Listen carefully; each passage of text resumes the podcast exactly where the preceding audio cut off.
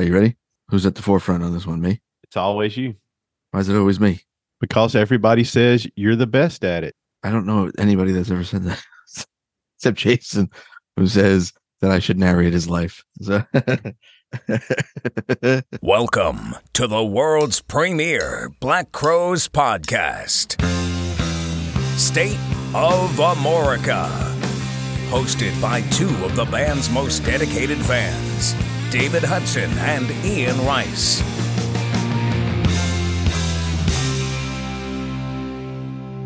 And now, let's get the show on the road. All right, everybody, welcome back to another episode of the State of Amorica podcast. I am one of your hosts, Ian Rice, and with me, as always, Mr. David Hudson. David, how are you, sir?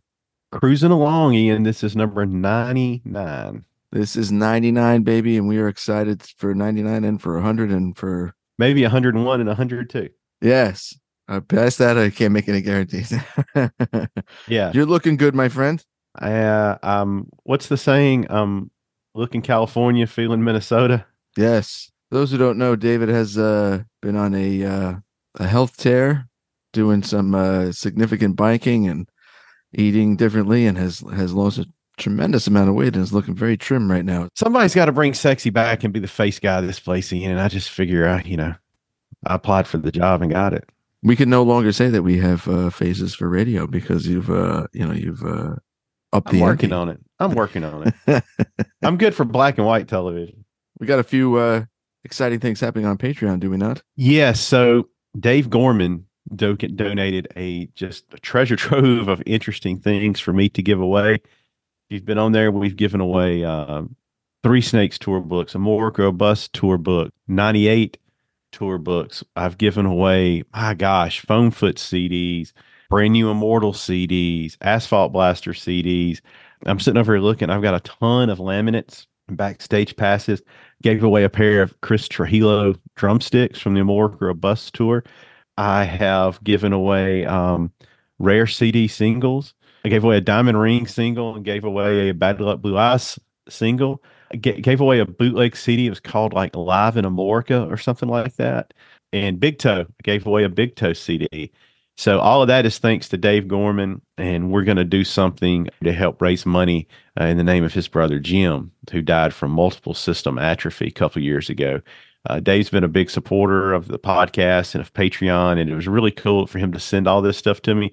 But I still have a ton of stuff to give away, and so if you're on Patreon, automatically toss your name in the hat. We say it ad nauseum every time, but Jason Donstas has just kind of changed the thing for the better, and and he does so much behind the scenes that um, we'll forever be indebted to him for, and he won't let us pay him. So uh, we're getting free labor out of it. But he he kind of takes charge of Patreon now for the most part, and uh, we'll let him run with it because he uh, is very creative and does a great job. But Ian's been giving away stuff left and right as well. I don't want people to think we're constantly trying to push the Patreon on you. It's just it really is such a cool platform and, and such a wonderful community we've developed. We just want more people to be a part of it because it just the more people that join in, the more fun it becomes. Yeah, and we've gotten to know a lot of these people. Um, we had a Patreon meetup in New Orleans for Cult Fest 2.0 a couple weeks ago. A lot of the same faces that that have that have been here before, but man, we just we had a good time. We hung out for two days beforehand. Um, the thing at Johnny's place was so cool, and and, and it's like we kind of all say we're a lot of the stuff that happens there we don't talk to anybody about because it's ours. It's our uh, our little moment in history, but uh, needless to say, Steve Gleason and Trent and Seth Miller just played their rear ends off there. And then Patrick Corrigan sat in and played a blistering version on guitar of Oh Sweet Nothing. Hadn't even practiced it, just picked it up, grabbed the guitar and uh, and played it. Johnny is uh, a real gem. Uh, what you see is what you get. As he said down there, these things probably mean more for him than they do us. I find that hard to believe, but his daughter sang for the first time in public. She was great. It was just a, it was a good time. More importantly, we got to hang with friends, make new friends. There's going to be some more of that stuff going to happen. Um, he really enjoys doing it. All of us enjoy going and, and, and hanging out. And uh, as anybody there can attest, I mean, Johnny's just become people's friends now. It's not Johnny Colt from the Black Crowes. Hey, this is my friend Johnny. He happened to be in the Black Crowes. And uh, it becomes more and more a celebration of friendship and, and, and music more so than it does the Black Crowes. Yeah, I mean that's the key thing is you know these events. It's it's I don't want to say it's like the event itself becomes secondary, but it's it's everything's kind of just under the guise of the community, and it's really cool. And then, then you know like the things that I look forward to the most when we do these things are seeing the people that we've we've become friends with over all this time. It's fantastic. To me, it's really special to see how much all this means to Johnny. It really yeah. is, and uh, it's good for him. And uh, it was thrown out there, possibly doing the next one in the Boston area, maybe at Steve Gleason's house. That was thrown out there. Uh, there's some other ideas, but it probably a couple of months before we circle back around on what we're going to do. But there will be more. Absolutely. And uh, speaking of people we've become fantastic friends with through doing this podcast, joining us for today's episode is the one and only Mr. Jason Johantges, one of the co-pilots of the All Things Blues and Southern Rock podcast. Jason, how are you, sir? You know what? I'm here talking to you guys. It can't get any better. How are the both of you doing? A okay. David is handsome as always, and I am here with a smile. David gave a thumbs up for everybody who's listening and can't see. He threw the thumbs up, so you know he's good. But you, you said you said we were having one of our friends on, but then it's Jason. one of our wow. friends in quotation marks. One of you know what? Again, we Brian and I always say this: we wouldn't have our podcast without you guys in some way, shape, or form helping us get to where we are. So, yeah. if you love our podcast, thanks to Ian and David. If you hate our podcast, thanks to Ian and David. yet, yet, yet, we, yet we don't see a cent of that uh, Pantheon yeah. money, do we? Yeah, when's that Pantheon money coming you know, this way? Listen, we'll give you ten percent. So we'll give about 32 cents a month if you're like hey man in this day and time you need every, every I, have got bikes to buy man. That'll add up.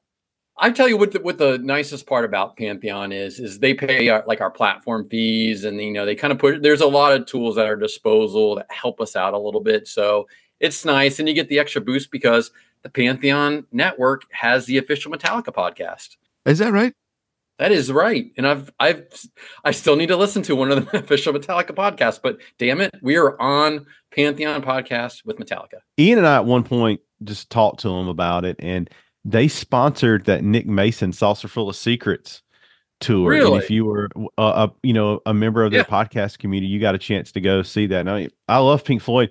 And he yeah. was playing some stuff there that I really would have wanted to see, like Echoes and Fearless and uh, stuff like that. But no, um, congratulations to you guys. Y'all have y'all have definitely worked hard and, and earned whatever success you get.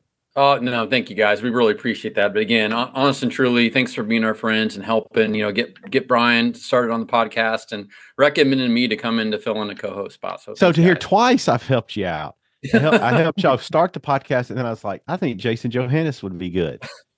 again, if you like our podcast, thanks to Ian and David. And if you don't, thanks to Ian and David. It's like uh, David Lee Roth used to say, uh, if you like what you hear, tell a friend. If you don't like what you hear, tell an enemy. So, you know. and, you know, speaking about liking what you hear, your Patreon is amazing. It is so much, there is so much going on. So if you're listening to this and you're not part of the Patreon community, or maybe this is a Patreon episode, I don't know. Rejoin, join up. It is amazing. You guys are killing it. And all the gifts you're giving to people. Thank you. I, I tell you what, as long as nobody backs out of anything, our next three or four episodes are going to be a the be like the 95 Cleveland Indians lineup. Just put to you that way. but they lost to the Braves. Well, but it, they, they did lose to my Braves. Maybe that wasn't a good uh, analogy. You should have uh, said the 95 Braves, dude. They were stacked. Chipper, yeah. Fred David McGriff, Justice. David Justice, who hit the home run in the in the deciding factor. Greg Maddux, Tom Glavine, John Smoltz. Amazing. All right, we just put Ian to sleep. I don't. I don't want to. I don't want to play into the uh, the ongoing thing, but I have no idea what anybody's talking about. okay. All right, Ian. The, the, the, the Cleveland Indians had the most potent lineup in the history of Major League Baseball up until that point. I'm just saying we've possibly got three or four weeks of amazing guests. Yes, absolutely, and it's. Uh, I'm guessing that what the comparison you were just making there is kind of like uh, Southern Harmony era Black Crowes. Yeah. Yeah. Yeah. We're about to, we're about to put out Southern Harmony, Amorica, and Three Snakes. Hopefully. One, one of them, one of them's in the can, so that Yeah. one can't back out.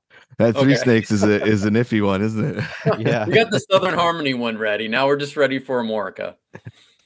No, we we we are really working hard on our guests for next year, and uh, Jason has uh, Jason Donch has had us on the Deprogram podcast recently. Uh, if you haven't checked that out, listen to it. It's an interesting concept. Uh, picking 20 songs from a band that you think would introduce that band properly to someone that never heard them.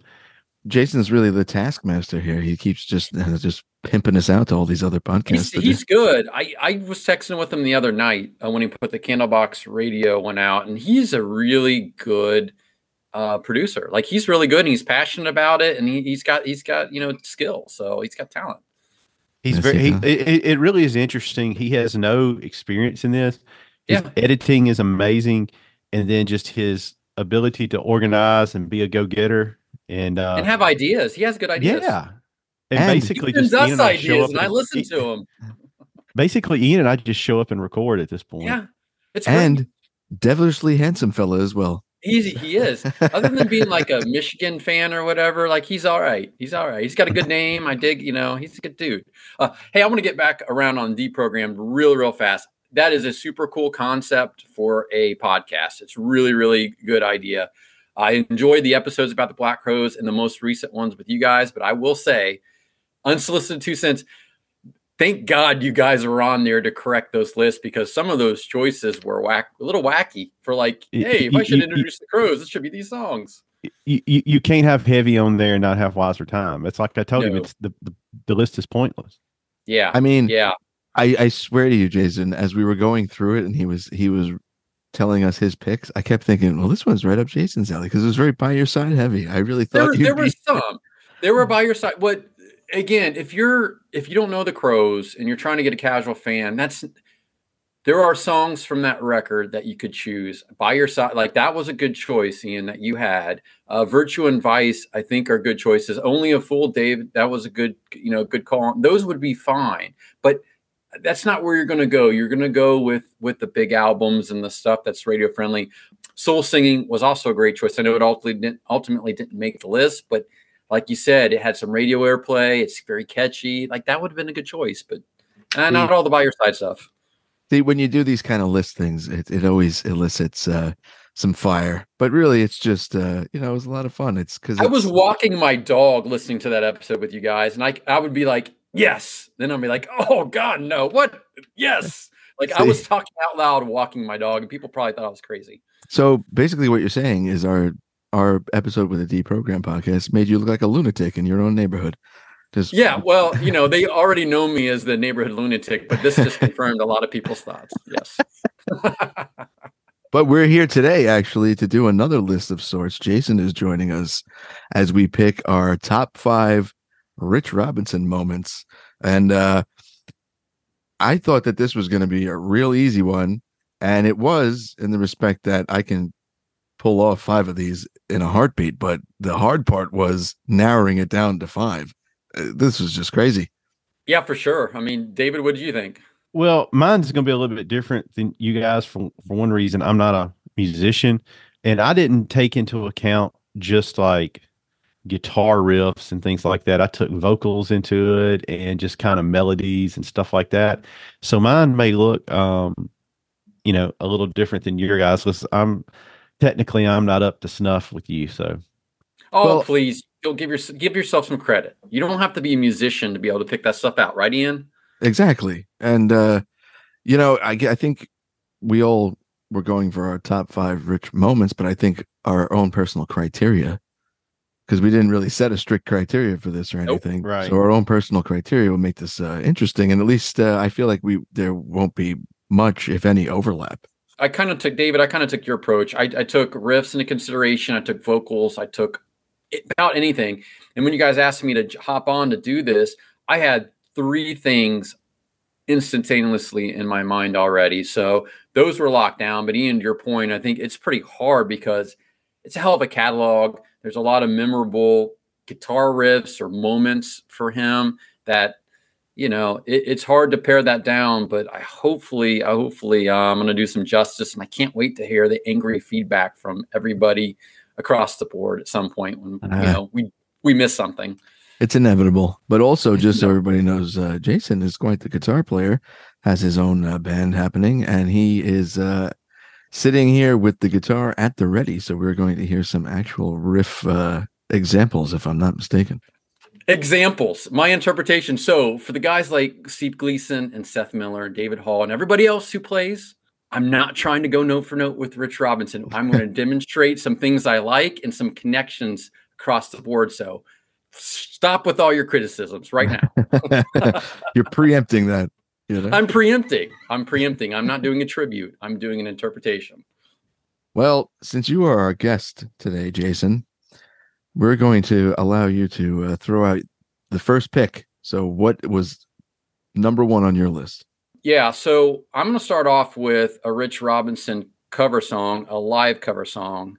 You and many guests have said I'm not gonna I'm not gonna beat this down, but Rich has a certain range with his vocals and his performance, and when he gets in that range, he kills it. So the song is no surprise. It's Oh Sweet Nothing.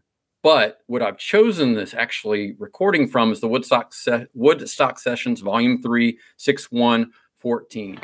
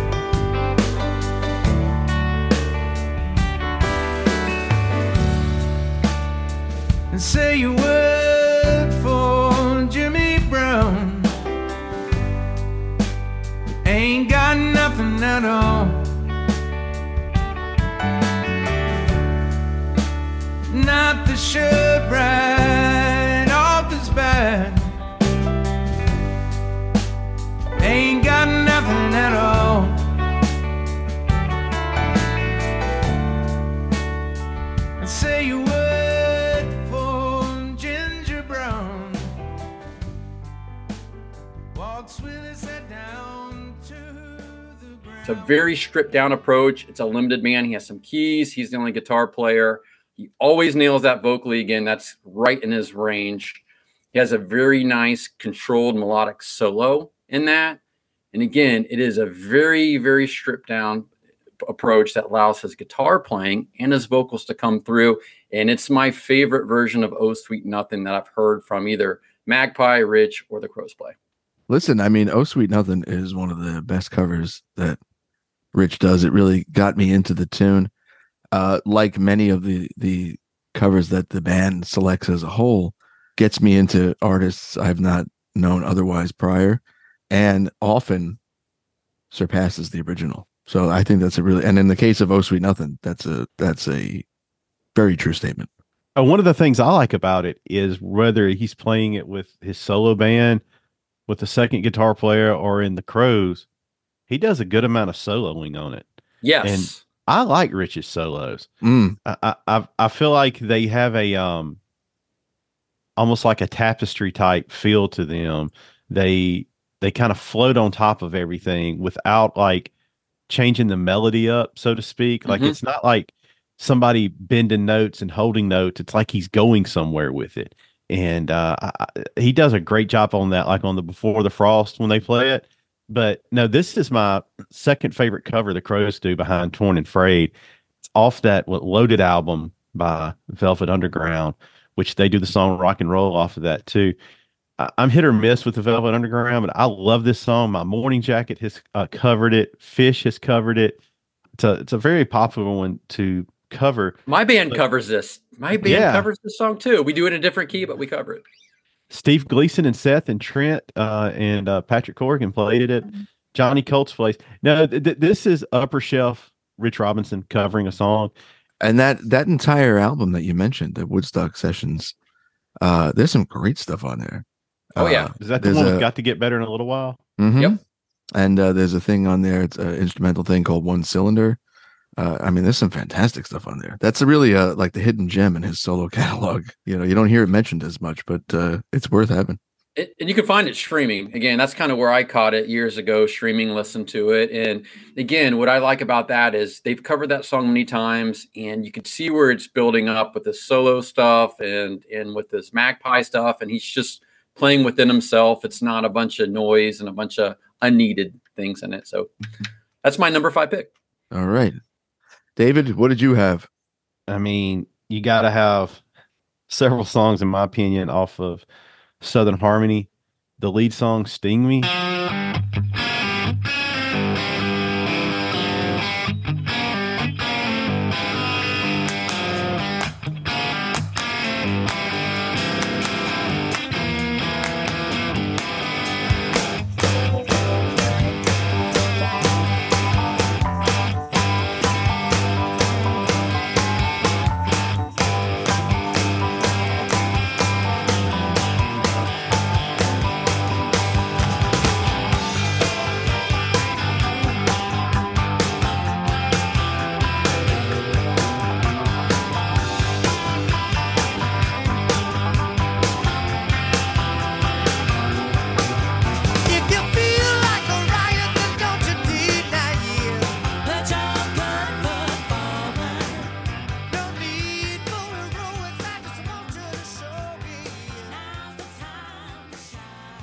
That opening riff.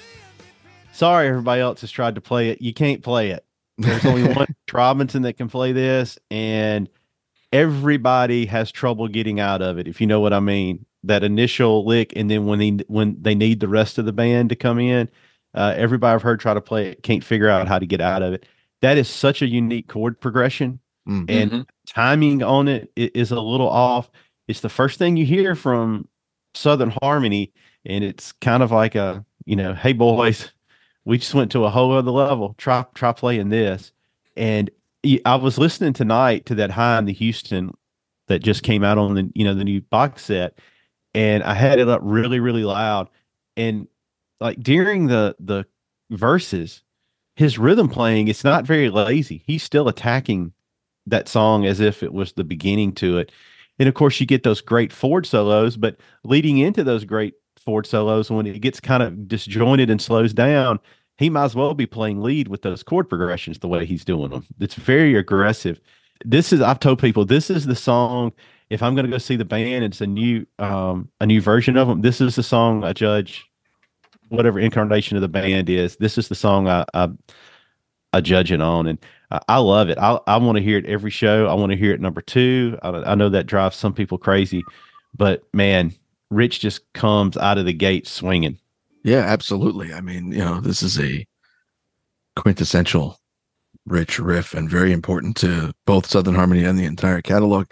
I I, I totally agree with what you're saying. It, he is working during the uh, the verses and everything. It's and, and it's busy, but without being obtrusive. You know what I mean? It it, it works uh works perfectly. Great riff. Nice pick, David. Yeah, man. And again, quintessential riff. You're right. Anything on Southern Harmony could probably choose. He does the Keith Richards things, open G with a capo. I think it might capo on three or four, third, or fourth fret. And it's a very peculiar timed riff. And I've tried to play it and I quit trying to play it because I can't play it. you know, and, and, and that's one of the things. Know when you're like, beat. Know when you're beat. if you watch Rich on stage, there's never any effort it looks like being put into it. It all he makes it all look so smooth and so easy. But so for my first pick, I'm going to throw out there. We've mentioned this track many, many times. It's it's come up, and uh, but it's it needs to be included here, and that is the riff to Omission by Magpie Salute, or originally yeah. by Hookah Brown.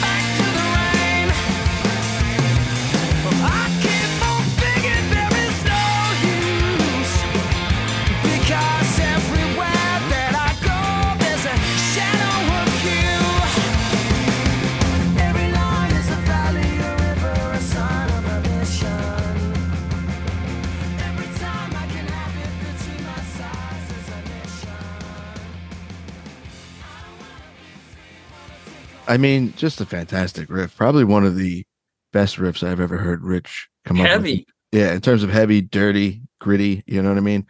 It comes from a time period where he was very, very into like that open F. It's even like one key lower than open G.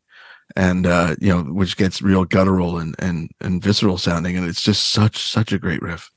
There's no version of this list that doesn't have it on here, in my opinion. It's, it's not a valid list.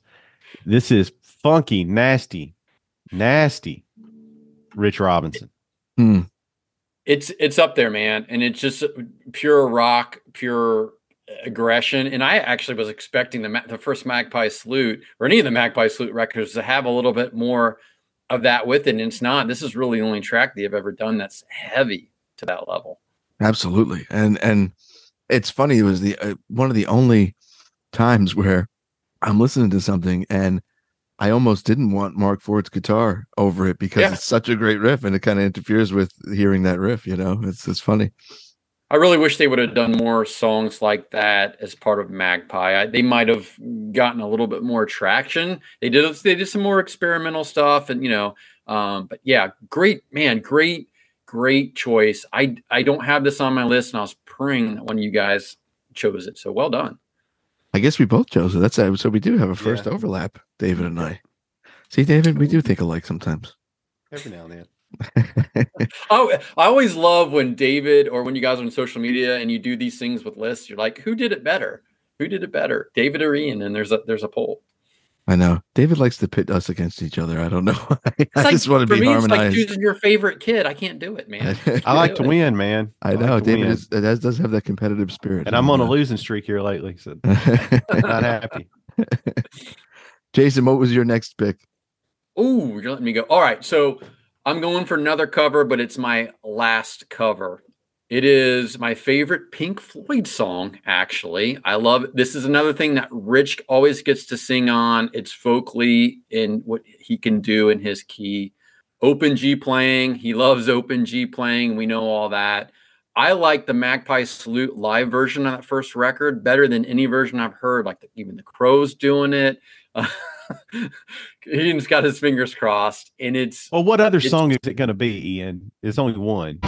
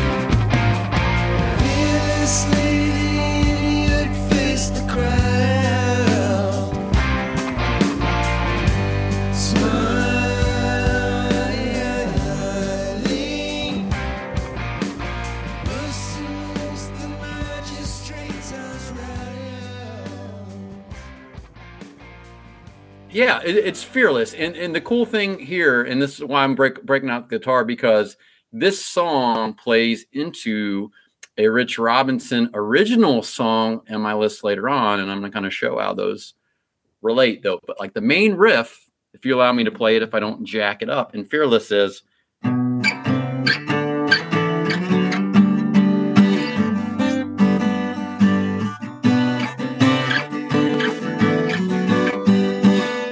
Rich likes that so much that he uses almost the exact same chord progression in another song on my list. That's a kind of uh, cross pollination kind of thing, you know.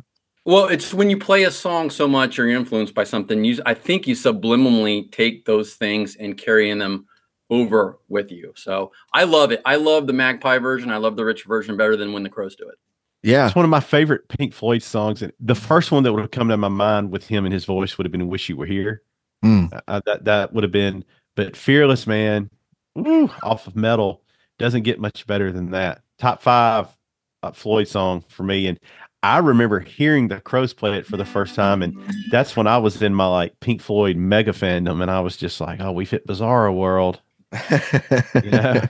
What's going on here? They've crossed over. No, I mean, I think that's a, a fantastic cover. I love the version that's on the Magpie Live album. And uh, you know, when they did it in the Crowes and and anytime that anytime the Fearless is uh, on the table, I'm all in. And uh again, I, their their version is is up there. Uh, And they and- throw tastier slide work in it too than the Pink Floyd original. yeah, they kind of blues it up a little bit, you know. Yep yep. And again, gives gives Rich a chance to shine whether he's playing on his own with Magpie or the Black Crowes. Yeah, absolutely. Any facet of that. All right, David, what was next up on your list? Staying on that Southern um, harmony kick, I can't think of a song that better exemplifies where Rich Robinson was in 1992 than No Speak, No Slave.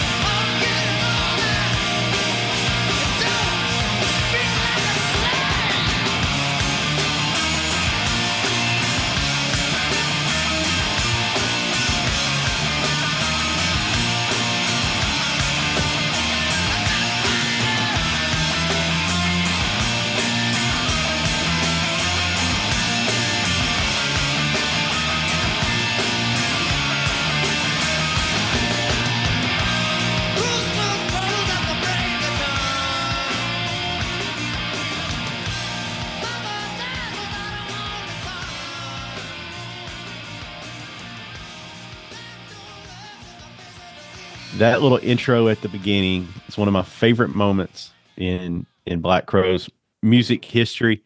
We talked about it all the time. They open those shows with it, and they're they're when you hear Gorman get that cymbal, that rod cymbal, he hits that certain pattern, and Rich just hits that and it just builds, it builds, it builds, and builds and builds. And then when they kick into that main riff, it's the most animated you're ever going to see Rich on stage. He's into it.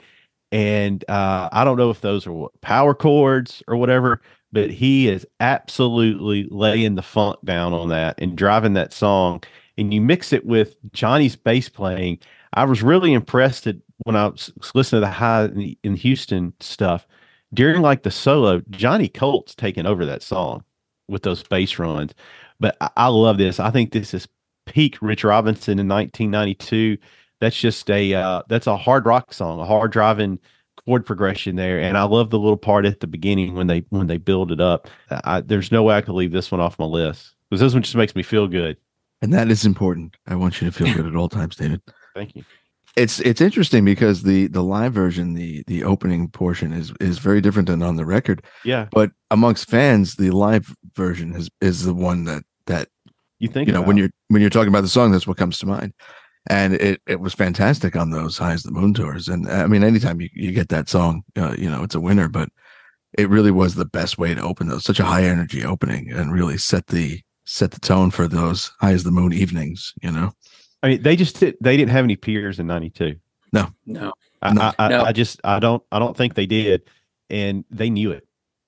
Yeah, I'm zero percent surprised you picked that again after last listening to the deprogrammed. I know this is near and dear and a big one, and it is. It is heavy. You guys are going after the heavy stuff here right away. I love it. I love it. You're I'm doing all the light, like so, like you know, my heavy stuff's coming, but I, I really like where you're going. And Rich's playing is really interesting because again, he plays mostly in open keys, and he gets it. He gets a real good heavy sound on the uh, of the Southern Harmony stuff. You know, it's very surprising because usually if you get open keys, it's all about letting you know the the strings ring and not being so heavy.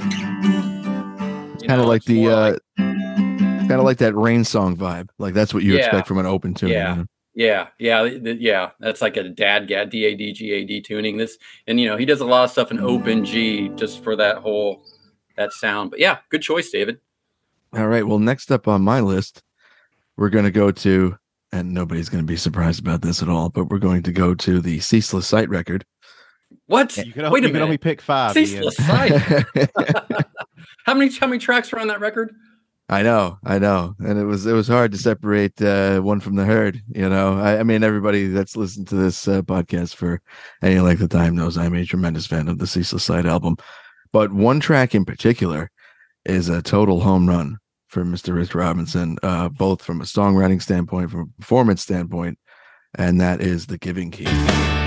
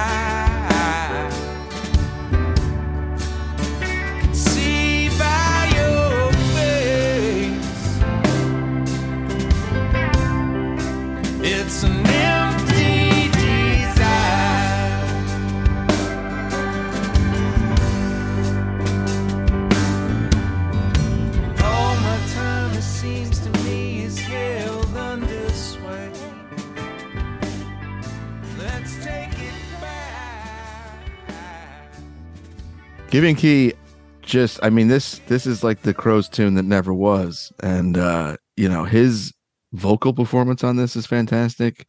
There's such power in the playing. It's such a uh, just a just a mesmerizing song. I just love it. And, and I know I know David's a fan of this one too. I think it's the best thing he's ever written. I'll go on record as saying that.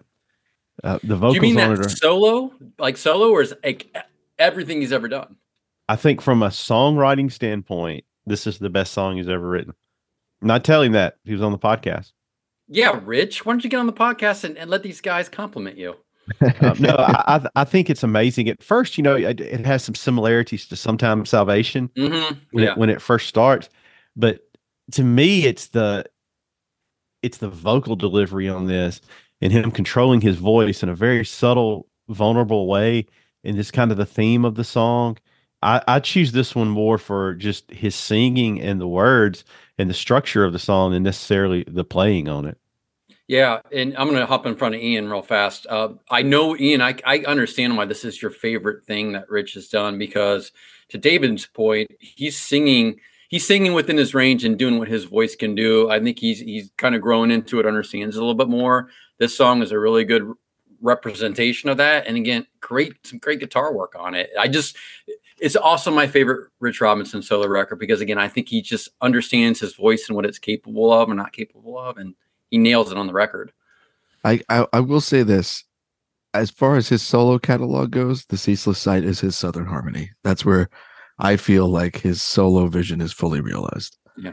and and it's the most consistent work Um, yeah, and that's I just I just love that record. I love the way it's recorded. I, I like the material that's on it. It's just uh it's a it's a very unique package for me, and it came along at a time where I needed something like that. All right, so let's swing it back to you, Jason. And what's next on your list? Well, you know, I am an an ardent defender of this record, and a lot of people poo poo on it. Don't poo poo on this record. Um, oh, I feel some by your side stuff coming. it's and I only chose one song off by your side. It's not even the top five track on by your side, but it's got a really cool, high energetic riff using a slide on it, and it just gets you fired up. I will say the lyrics in this song, like many others on that album, are not the best, but I enjoy the raw speed, power behind it, and it's going to be kicking my heart around.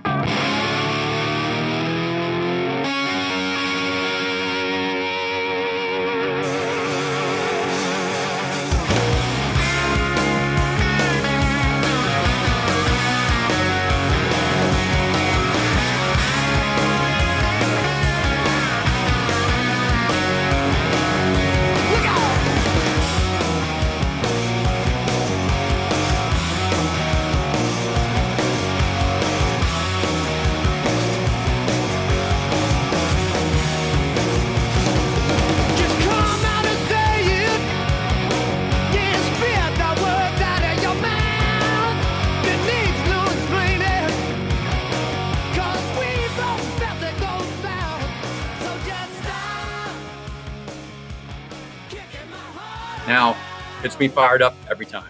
It musically that track is fantastic. It's it's, a banger. It's, yeah, it's Banger. just uh Lyrically, it's bad.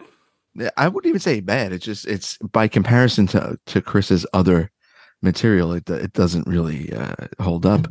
But uh, you know, the vibe of that record was let's get things back to to the rock, you know, and Yeah. uh, you know, Kevin Shirley did an admirable job trying to achieve that and but that that track was the lead single from the record and uh you know, I enjoyed it when it first came out. I, I, I will admit I don't go back to it that often, but uh, probably because I played the hell out of it in, in uh, '99. Yeah. You know, but uh, I mean that's a that's a great riff, and, and musically, Rich was onto something there. So I, Do I you think not tap your toes when that's playing? Like, how can you not like move around a little bit? Oh yeah, no, that's an admirable pick, Jason. I'm with you. What do you think, David? I'm I'm in agreement. You change some of the lyrics up, and you've got you're cooking with gas there. Great si- slide playing, and it's one of the faster songs in the catalog. It's Mhm. also one of the ones where they seem like this thing could go off the, the tracks real quick. You know, I'm not going to change the channel if this comes on. If it pops up on you know uh, Spotify list or something, I'm not going to change it. I just wish the lyrics were a little different. Same thing with Go Faster. Yeah, yeah. And those songs are very, very similar tempo and stuff. But I think you know if I'm picking a cool, a better riff representation of what what I think Rich could do. Hey, Rich, go and do what you're going to do. It's just you in the studio. You're the only guy playing guitar. Heavy sound. It's fast. It's good. He's not trying to do too much. Even on the solo, the solo is super basic, you know, on it, but it all works. And he's playing within himself, and it's a good jam. I mean, by your side, if nothing else, is a Rich Robinson record. He's the only guitar player 100%. on that record. Yeah, and he does a fantastic job. He, it, if you weren't as deep into the Crowes as, as most of us are, and you listen to that record, you would think that that was two guitar players. You know the way it's it's recorded and blended, and uh, yeah. you know, uh, fantastic job by by by Rich all around on by your side. All right, David, what's next up for you, my friend? Ian, what you got buried in your backyard? Black Moon Creeping.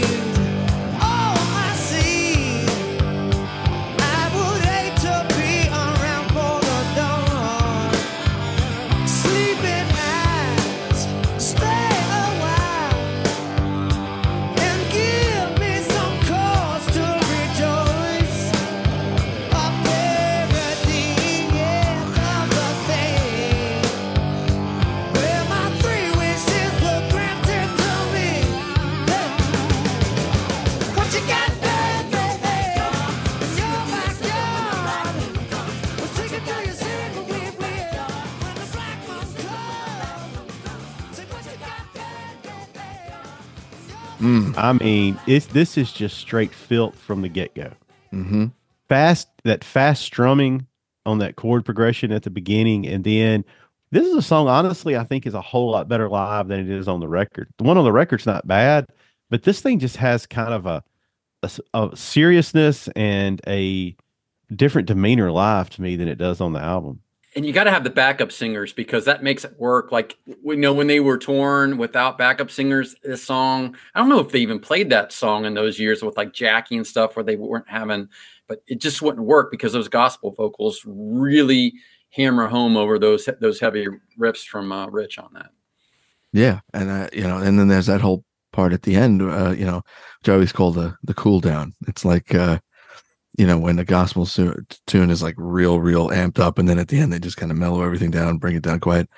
Uh, you know, I that whole song is uh is fantastic, and to me, it's a very swampy kind of riff. Like, Yeah, I, I mean, yeah. I I'm no expert on this. The my partner here uh, would be more apt to tell me if this is true or not, but to me, it, it sounds like a southern summer evening. This like this this riff and everything fits like right in with that, you know, that kind of uh, just like You can feel the humidity and thickness in the air, Yeah. and you're sweating while you're listening to it. bring out the bring out the fried chicken and potato salad. And, and you guys hit on something too, kind of the breakdown and stuff at the end. Rich is really, really good at writing cool outros and ends the song. And we're going to get to one, too, on one of my picks that really demonstrate that. But like that song is r- great. I love all the parts and the pieces.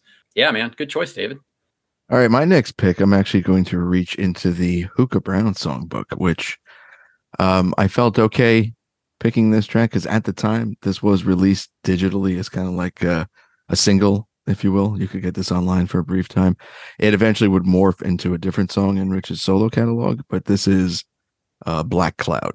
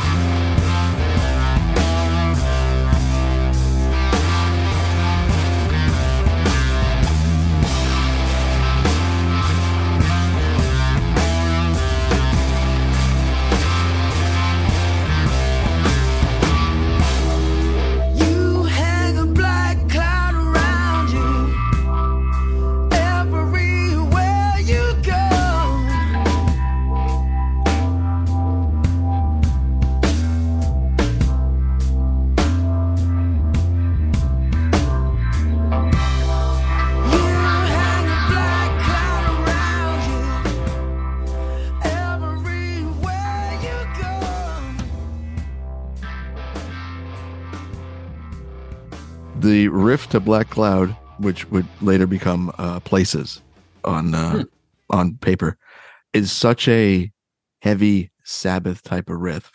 It's so intriguing that you don't even realize that the entire song is the one riff. It's just it's a period of time where Rich was uh, he was using an effect on his guitar that simulates the effect of a rotating Leslie speaker when you're doing a a Hammond B3 organ. Uh, Oh, and he he was you know tuned in a much lower key so everything's very dark dirty and you know he was experimenting with echo things and it was just a, a very very experimental time kind of started in the lions period and then went into the hookah brown thing and and carried for a couple of years where he was doing a lot of riff heavy stuff like this but this one just like i, I it, it's a shame that this didn't you know get more adulation at the time I'm gonna be honest. I'm not that familiar with it. I'm not either. Well fuck you guys then Well, we're, we're listen. If David and I don't know about, well, especially David, like where do we go to listen? Because there's, as far as I've ever seen, the Hookah Brown stuff's not streaming anywhere. No, no, and, and I mean the the closest you can get through uh you know standard platforms and stuff is if you go to paper and you listen to uh the song places. I mean same exact riff. Uh the Hookah Brown stuff, uh I mean I'll tell you if you were on Patreon, sometimes I throw out there the files, you know what I mean? He is on pa- Patreon. on He's one of the first Patreon. people. I'm That's talking right. to the listeners. Oh, okay. Damn it, man! I was like top ten and like signing up. I'm talking to the uninitiated, Jason. I know you've been there Okay. since Jump Street, my friend. uh, it, it sounds badass by description, though. And again, if Rich is singing and doing some, he's got to play in that lower key stuff, the heavier stuff. It works really well. So I am super interested to be able to track this down and listen to it, especially talking about the, the Leslie effect. Is the Leslie effect on the guitar? it is. I- It's a. It, Oh. From my understanding, it's a pedal that you. yeah. you- Yes. Yeah. It gives you that. Yes. Yep. Yep. and it gives that effect. And he kind of, I mean, I don't want to say like abandoned it, but like he stopped. He was experimenting with it a lot at one point, and then you know, kind of went off that into into other territory. But uh I don't know. Just to me, that's a very creatively lucrative time for for Rich Robinson. That uh, kind of doesn't have a real proper documentation anywhere. You know what I mean? Do you like Rich Robinson solo stuff? How does it compare to the Crow stuff to you? It's a different animal to me. Like I, I, I very rarely compare it. Like obviously in the case of the Giving Key, you know that that bears If you're just going to sit down and listen to music, though, are you more apt to go to the Crowes or, or Rich Robinson stuff? Oh man, it depends on the mood. You know what I mean? Okay, all right. Well, well, what's the mood for Rich Robinson music? Anytime my eyes are open, I don't know. Oh boy. no, I just You're- Rich Robinson's your spring, they, did you know, Springsteen to David, Rich Robinson to you. yes, yeah, it could be. Now, actually, Rich Robinson's solo catalog often goes hand in hand with if I'm in the car because uh, when Ceaseless Sight came out, I listened to that every day driving to Yeah. work. You know, back to front. You know, each direction. So like that, I associate with that kind of thing. So if I'm going to go out, even sometimes I just go out, take a little ride just to listen to some music, but I'll inevitably Damn. come over to Rich Robinson. You know. Okay, so inquiring minds wanted to know where does Rich Robinson stand against the Crowes? We just heard. But what's your next pick, Jason? Are we on the two? Yes. All right. This is the Open G riff to start all Open G riffs with Rich Robinson. I think you guys even talked about on the Deprogram podcast where even if you don't know the song, you know the song. It's very simple, it's very even, and it's twice as hard.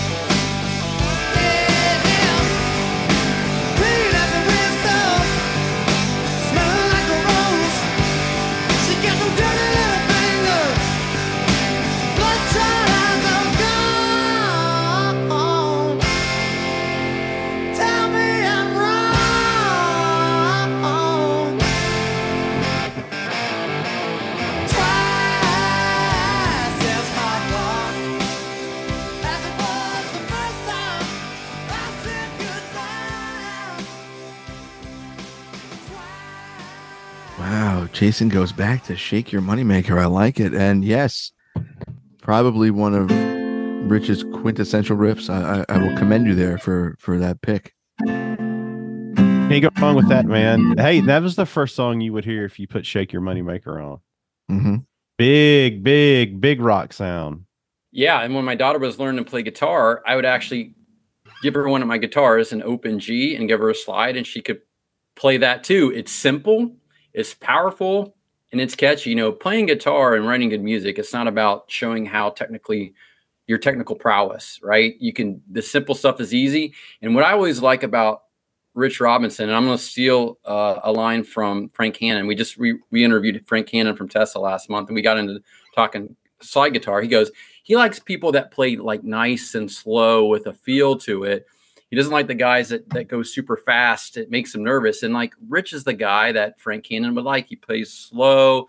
He's got a nice pace, nice beat to it, and you know. And uh, twice as hard is a great example of simple, easy, and you know it's you know it right from the first note. I mean, it's essentially the introduction to the Black Crowes. I mean, if you hadn't heard the singles and you just had the Shake Your Moneymaker record, that's the first thing you hear, Yep. and it, It- kind of sets the tone for that record. And and Steve Gorman's ba- bass drum plays a big part of that one too. Mm, absolutely. I mean, yeah, can't go wrong there, Jason. Nice pick, man. David, what do you got next? All right, so I had Giving Key and a mission, so I'm going to throw in two al- uh, an alternate here at the end, just so we can have it. We've talked about it before. The guitar solo on "I Ain't Hiding."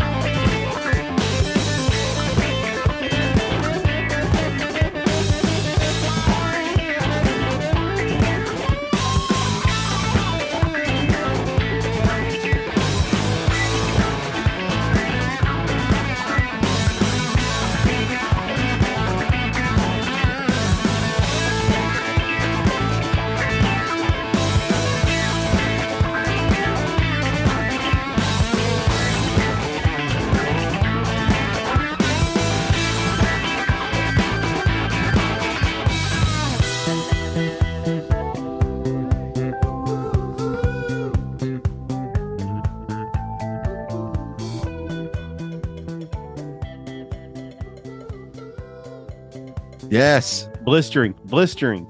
I hate this disco song, and I'm about to just lay down one of my best solos. It's one of the best things I've ever heard. For a song he doesn't like, he throws probably one of the best solos he's ever played on it. It's it's fantastic. Uh, It, it's it's such a good solo. It's the only thing that I'm makes sorry, that I like song that. Song. I like that song. I know people don't. I really like that It's song. okay. It's grown It's- me it's- over the years. listen, music is subjective. You can have bad taste. It's okay. It's it's fine.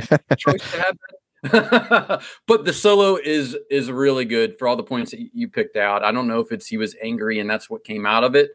Awesome, but man, I do not like Disco Crowes. I do not like Disco Crowes. N- no, sir. No green Angus in hand for me. But like Rich almost saves it. I mean, I don't mind the song really. I kind of, you know, I like that song and my wife likes that song, so it's kind of something that kind of bonds us together a little bit, you That- know, but that's the first song I heard off that album, and I said, if the rest of this album sounds like this, I am disowning the Crowes. No way, not happening. But you didn't. no, I what what David, we we gone back to this a few times. But what did what did Steve Gorman say about that track being the first single? That's either the first single or it's not on the album. Yeah, because it's just so out of left field. You know what I mean? it does you take that song and there's not one album that would like be a natural fit for it to play on right like you tell me where that song I mean, it sounds like a CR. It sounds like a latter day CRB song. well they used to always play it in the crb Yeah. because it was funky and they could get eh, like got weird. can do his space farts on his keyboards and it was okay because it was way out there and i was cool with crb playing it because it's out there but i didn't not you know it's not one of my favorite crow songs But the CRB version don't have that rich solo on it. It doesn't have the solo, and that's the only thing that saves it for me. And you guys are spot on about that solo. All right, so my next pick comes from the Flux record, and it's the closing track. It's called Sleepwalker.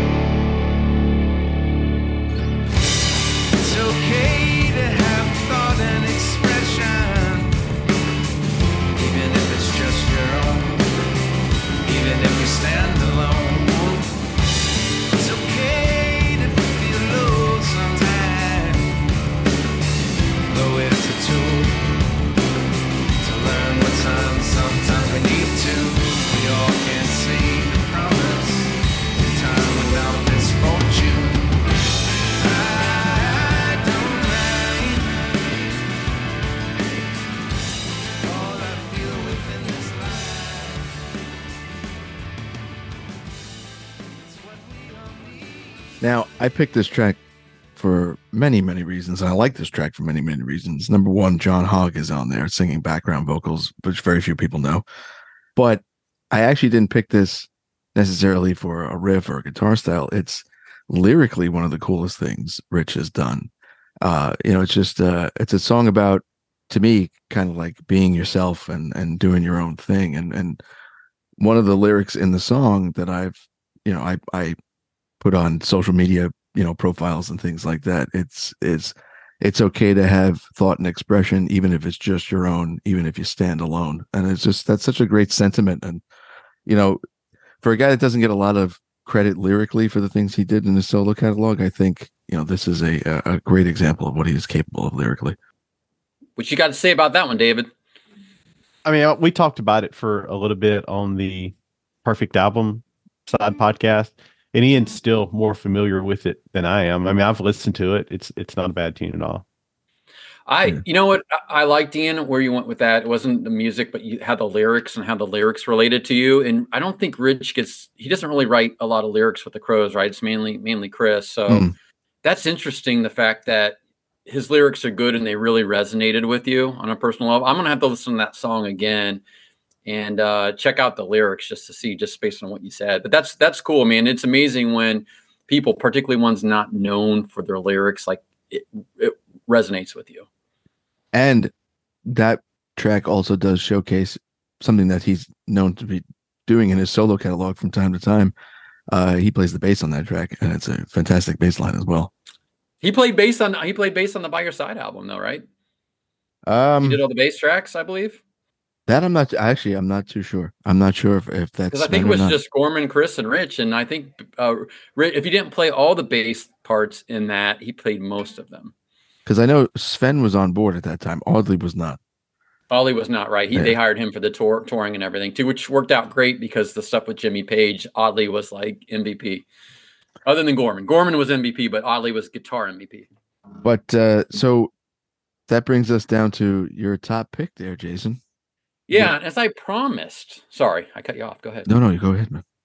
I just I get too excited talking to you guys about this stuff. You I had nothing Um, else to say. I started saying something. I'm glad you cut me off. To be honest with you, as a fellow podcaster, I could sense you had nothing else to say, so I just went ahead and and swooped in. Um, no, so I promised, you know, talking about fearless and how Rich playing that really, uh, whether it's subconsciously or not, tacked on to one of to my favorite song, not just a moment, but my favorite song that that Rich predominantly plays on.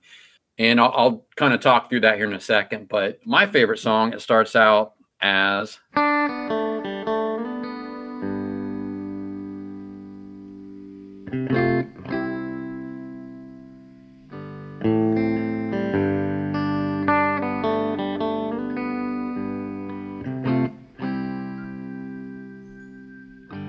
And so Josephine.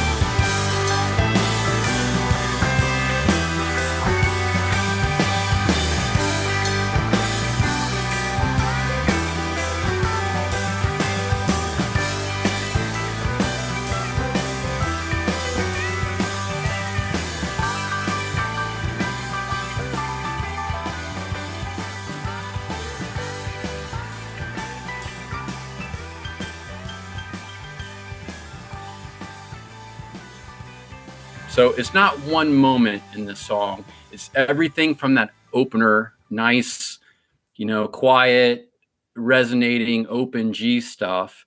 And then my favorite thing that he's ever done is the actual outro of the song. And the outro is almost spot on uh, that chord progression in Fearless. And it allows like Luther or anybody else to play. And that's in that outro solo with Rich just playing those simple chord progressions. see now it's interesting to me that you you mentioned that. I hadn't made that connection with Fearless, and yes, it is that same kind of ascending. It's Riff. almost exactly. Yeah, but the cool thing about Rich, and this should be mentioned, and I'm glad actually you brought this up that reminded me of this. Rich is often very generous with laying down something so that the other people in Yeah. the band can lay cool things on top of it. Like you know, he's he's very, very much a a the musical director of whatever he's involved in. Yeah. Couldn't agree more. yeah. It's just yeah, he's almost like the uh the architect. He sets up the blueprint, and then everybody's building on top of that. And I And and that song has to be heard live too, because my beef with Warpaint is they cut that coda, they cut that outro off. They fade out. No, no, no. When you hear it live, like the Warpaint live, it's the everybody everybody gets a chance to shine at the end of that song. I just love it. It's beautiful. It's almost up there with me with like Layla, you know, that closing coda, that closing outro. It's pretty damn close to being as epic as that. Yeah, I mean, I couldn't agree more. It's a I'm excited about the song. I cut both of you guys off because I'm so excited about I know. No, I've always thought that Yeah. about that that outro, especially live. I'm like, that's that's fearless, essentially. It it 100% is. it's very very close. He starts it in a different place at, at G, um, but he gets to the same place, and it's almost the same beat. But you know what? There's only so many different things you can play in music. You have to do your own interpretation, and you know, and it it works. It's awesome. All right, David, what's at the top of your list, my friend? All right. So a lot of this stuff has been very rock oriented and, you know, big chords and loud noise. How about his playing on Bring On, Bring On? How could I live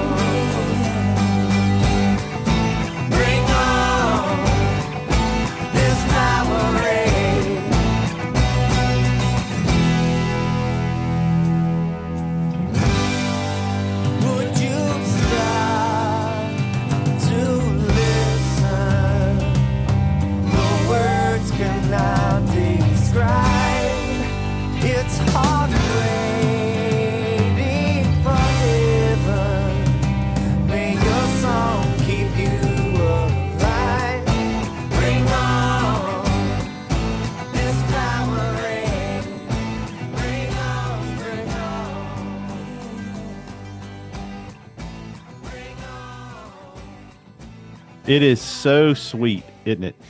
Makes the song. Um, I, I couldn't do this list without having something a little more mellow on there. And is that a 12 string he's playing? It's I think so. I think so. I'm not sure, but it sounds it ha- rings like that. Yeah, I love that tune. And uh, I don't know. I just think it makes such a big difference on that song.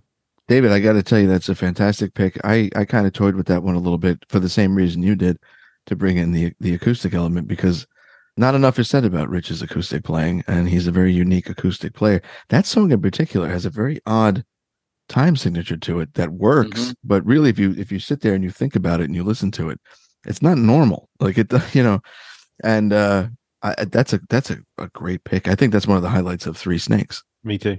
Yeah, great choice, man. And I, I'm glad that you, who kind of cited a lot on the heavy stuff, really went back for your last choice of, of this acoustic. He is really underrated as an acoustic kind of light player, and, and he's he's one of my favorite guitarists. He's sincerely underrated as a guitar player, particularly as a rhythm guy.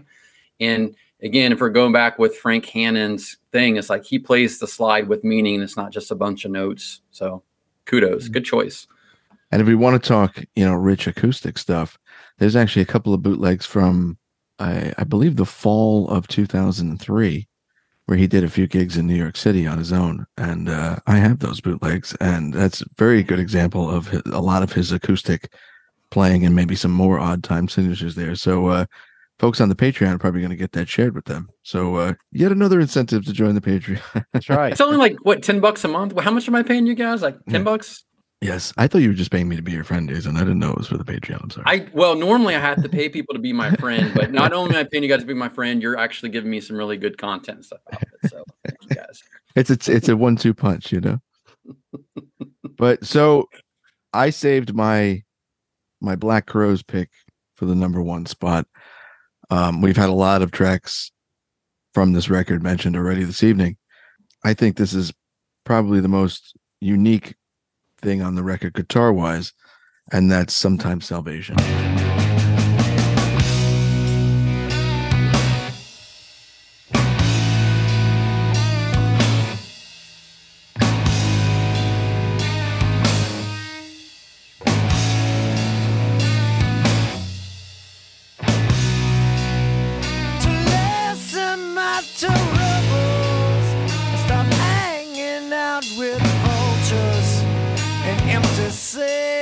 Like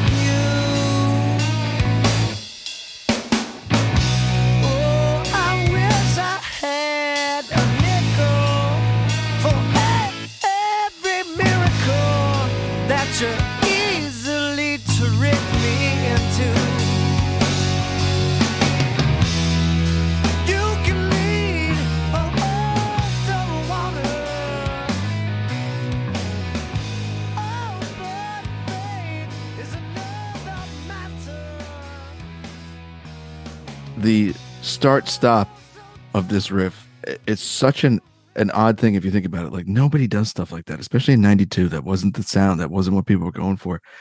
It's just it's such a great thing. And you know, you talk about laying down something for other people to build upon. You know, this is what people often regard as one of Marc Ford's best solos. Well, Mhm. it's there because Rich has laid this foundation to build upon, and it's such a such a such a cool song. soulful and i think I, th- I think it's one of the few times that he's actually playing in standard tuning i don't think he's playing anything open or any weird tuning on that track i think he and marc are both standard please somebody comment or tell me i'm stupid you know in the comments of some of that what, do you guys know for sure I actually don't, okay and I know David does. it No. sounds like it But David, you're a big uh, you know Southern Harmony guy. What's uh, what's your take on this one? Oh, it's great. I mean, it's it's such a unique song for a number of reasons. It's got like an odd time signature with Steve's drums, and you got this great riff by Rich, some of Chris's most soulful singing and lyrics, and then of course Marc Ford is Marc Ford on this one. The solo that he himself admits he cannot replicate. Right. you know it- it- and we're talking about rich's moments but this goes back to he builds the framework of a song that he's really good on and gives other people a chance to shine. You're right about the ford solo right? It's probably one of his best if not the best. And it's not it's not even com- a complicated thing that he's doing. It's all motion and feel right? He's not playing as fast as he can play or anything crazy technical. It's all feel and emotion. And that's why it's damn hard to replicate. Absolutely, it, that was in the moment, and uh, some moments just can't be repeated. It almost like it, it was almost like capturing in the studio what some bands get live, just a, a magic moment. Yeah. That's you know Yeah. of that exact Like- moment in time.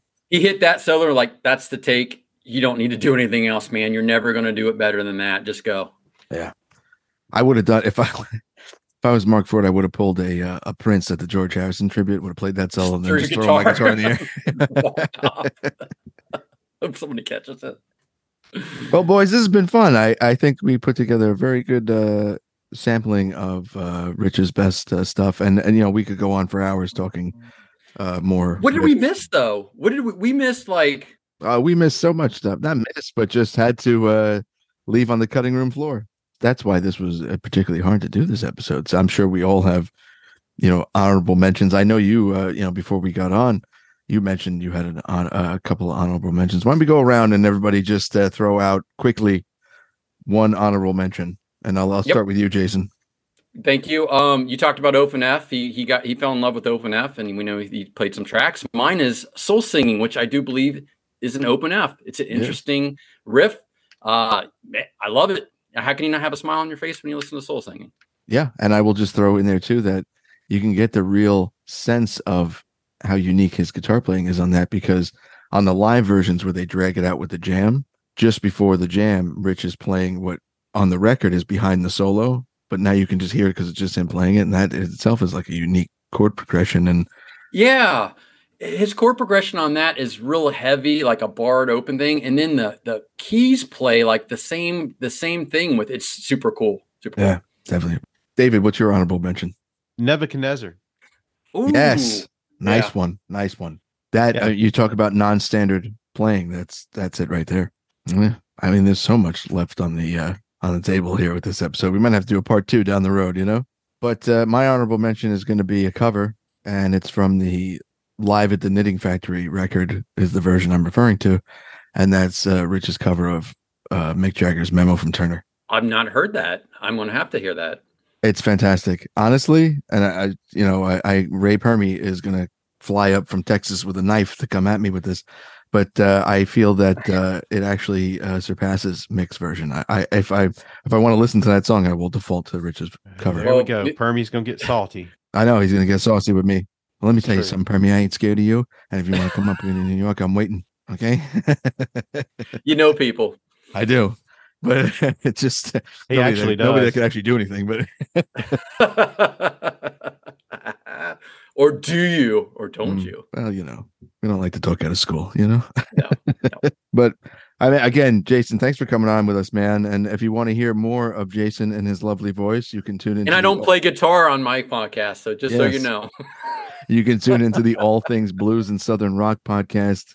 Jason and uh, show founder Mr. Brian Jones do a great job with that. day in and day out, and you can catch them on any of the streaming platforms. And they are part of the Pantheon Network. We're like your stepchild. You know that our podcast is like the stepchild of State of Amorica. Yes, but you know we we love you as if you were our own. So you Right, know. right. If you got a divorce, I don't know which one I'd pick to live with. and be- being that you are our guest this week, Jason, you know how this goes by now. You get to pick the uh, play out song, my friend. it's got to be O Josephine from Warpaint Live, right? Like I, I just, I, I just French kissed it, so you got to play it. Ugh. All right. Dave. Well- uh, Let's close out on that disgusting note, and we'll go over to you're welcome, everybody. we'll go over to the version of O Josephine from Warpaint Live. I want to thank everybody for tuning in. And if you do want to check out the Patreon, it's patreon.com slash state of Amorica. If you want to get in touch with us, you can get us on any of the social media platforms, or you can send an email to stateofamorica at gmail.com. Thanks everybody for joining us, and we're going to throw it over to our producer, Jason. Stay tall, everyone.